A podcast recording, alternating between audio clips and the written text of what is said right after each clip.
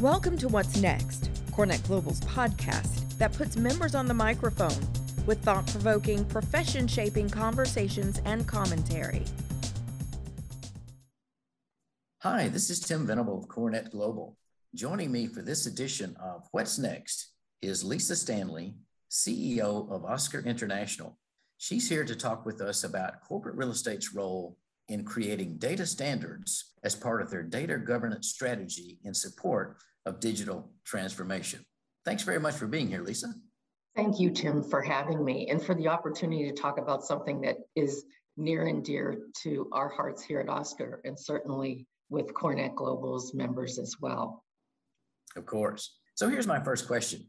During the COVID 19 pandemic, uh, the way CRE leaders collect and manage data to make decisions was put to the test. Tell us uh, from your standpoint what they learned.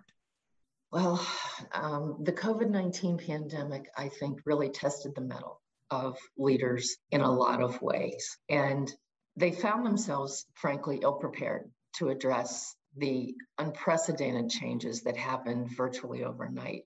Many were faced with data challenges that included things like accessibility, consistency, disparate data across platforms that don't communicate with each other, and frankly, neither do the managers. That compounded with the need for the speed to assess risk and make decisions frankly crippled some of the CRE leaders. I have yet to hear anyone say that they had all the information that they needed readily available to inform decisions and enable them to move quickly with high confidence in the data driving those decisions. Okay. Now, follow up question What does it mean when you say that CRE leaders need to develop a data strategy? We hear that a lot. Tell us from your standpoint what that really means.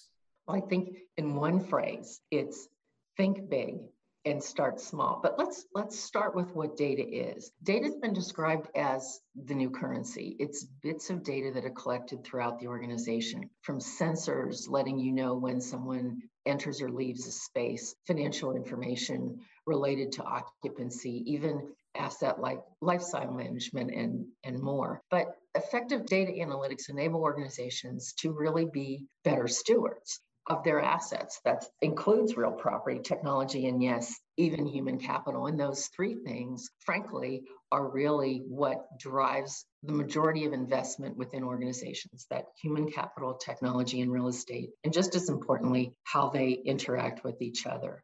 A data strategy is what enables the organization to identify the priorities, to collect, analyze, and use data to support their business decisions. And that strategy is developed and starts at the top of the house and then is carried through the organization as well.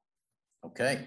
Now, my next question, Lisa, I think sort of goes to the heart of what OSCRE is all about. So, what are data standards and how do they contribute to this all important data strategy? That's a great question, Tim. In corporate real estate, consistency in terms and definitions is, is a starting point for data standards. Things like property address, lease commencement, lease expiration.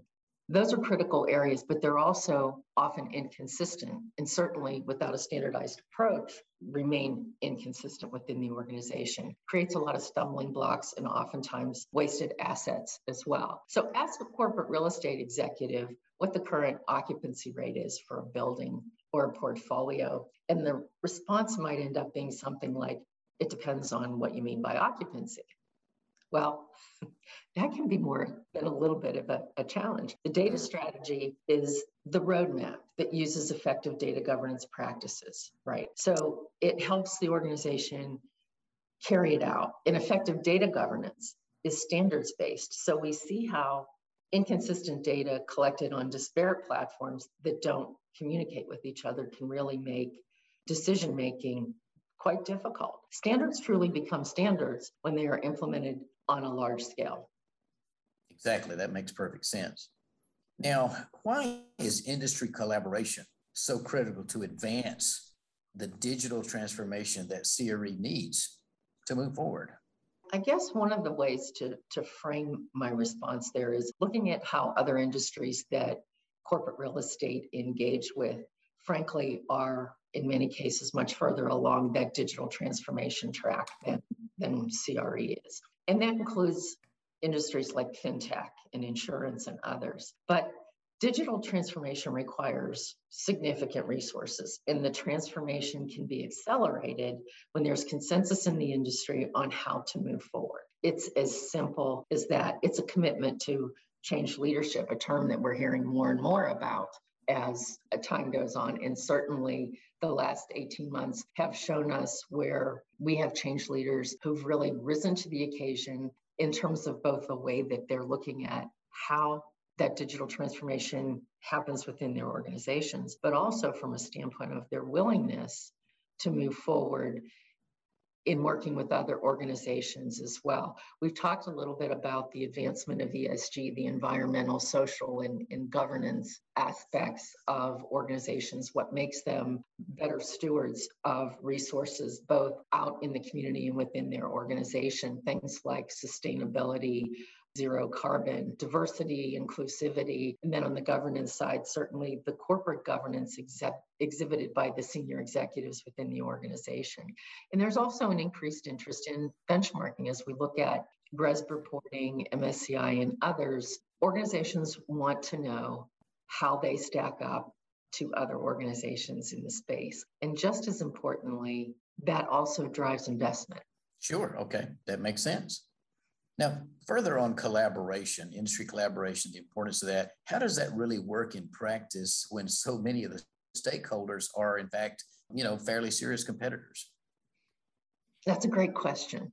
And I would say my answer might have been different five years ago than it is today, partly because organizations recognize that need for more consistency and accessibility and not just within their organization, but within the industry as well. Everyone wants to know how they stack up to other organizations in the same space, and that's irrespective of geography. But I think also as, as we're looking at it, it takes a long time to build standards and it does require commitment. But the leaders of organizations who really are helping to advance them, their organizations in a way that would be very, very difficult from a competitive advantage to overcome, recognize that that collaboration is key. It's worked in other industries and it has frankly put them in a position where they're also better able to implement these emerging technologies,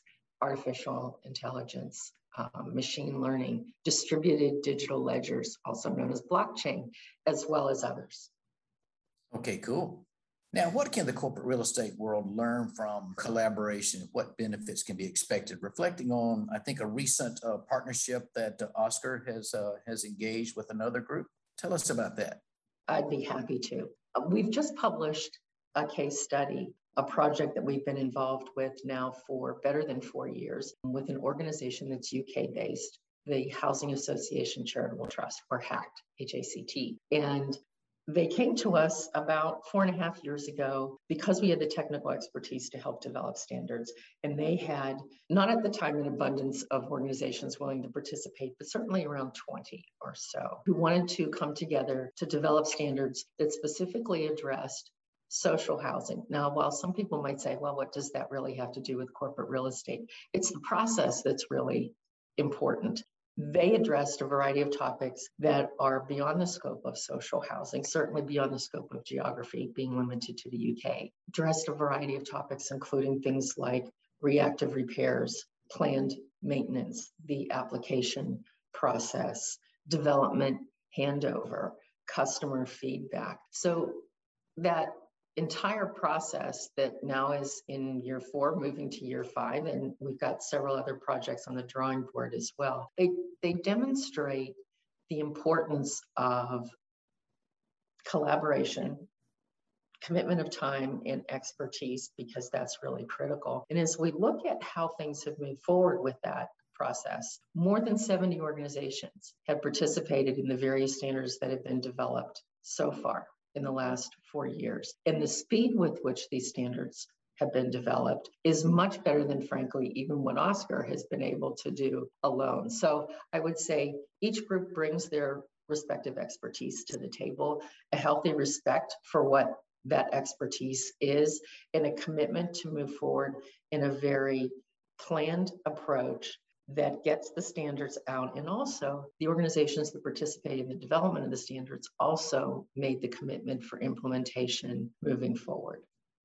Excellent. Well, it's great to hear about the progress made in that partnership. That's that's great news. And we have worked with CoreNet, and I think it's important to mention as we're looking at educational programming. We've worked with CoreNet for, oh gosh, probably the last three years in terms of making some of the education programs that we've developed accessible to CoreNet members as it relates to building skills in terms of that base level of understanding for digital transformation. I think there's more and more opportunity for organizations to look at collaboration, particularly member based organizations like CoreNet and OSCRE. So I think this is a great story that we can tell.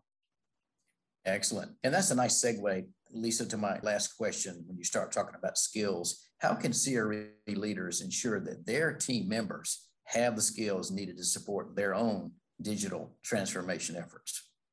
I think that one of the most important things is what I like to call building the skill to match the will, the will of the senior leaders to move forward with a, digital transformation initiative has to be accompanied by the skill set within the organization and also uh, certainly with the consultants that are hired to help with this process. But if you don't have a base level of understanding within the team members, and also from a standpoint of looking at why they should be committed to moving this forward, that change leadership component combined with the skill set within the team is really a wonderfully winning combination. It's identifying the skills needed and, more importantly, providing that training for the team members. And we recognize the need for developing programs that make it easily accessible for team members to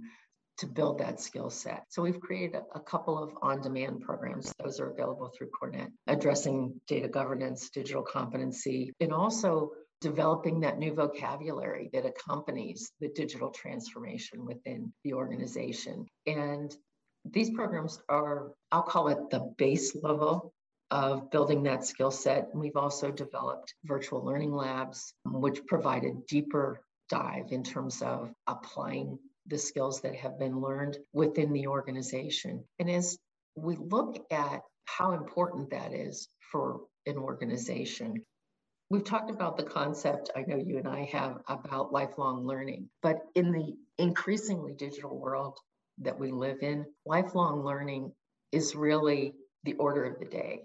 You can't expect that whatever you learned in formal education training in college or advanced degree development, or even in a certification program that might have been earned 10 or more years ago, that skill set is a very strong framework for moving forward. But make no mistake, you have to move forward in terms of developing a better understanding of not just these technologies, but the importance of deriving the information from data to move forward. And that's what drives the decisions. It's the information derived from all those bits of data that are collected throughout the organization and how you can use that to inform decision making. At the end of the day, the focus is on better performance, right? Better use of the assets the organization has. And that may cause a bit of a, a change up, if you will, in terms of looking at real estate, human capital, and the technology that links the two of them. And I think that's where a lot of organizations will have some challenges, but also some opportunities to reap some some real rewards as well.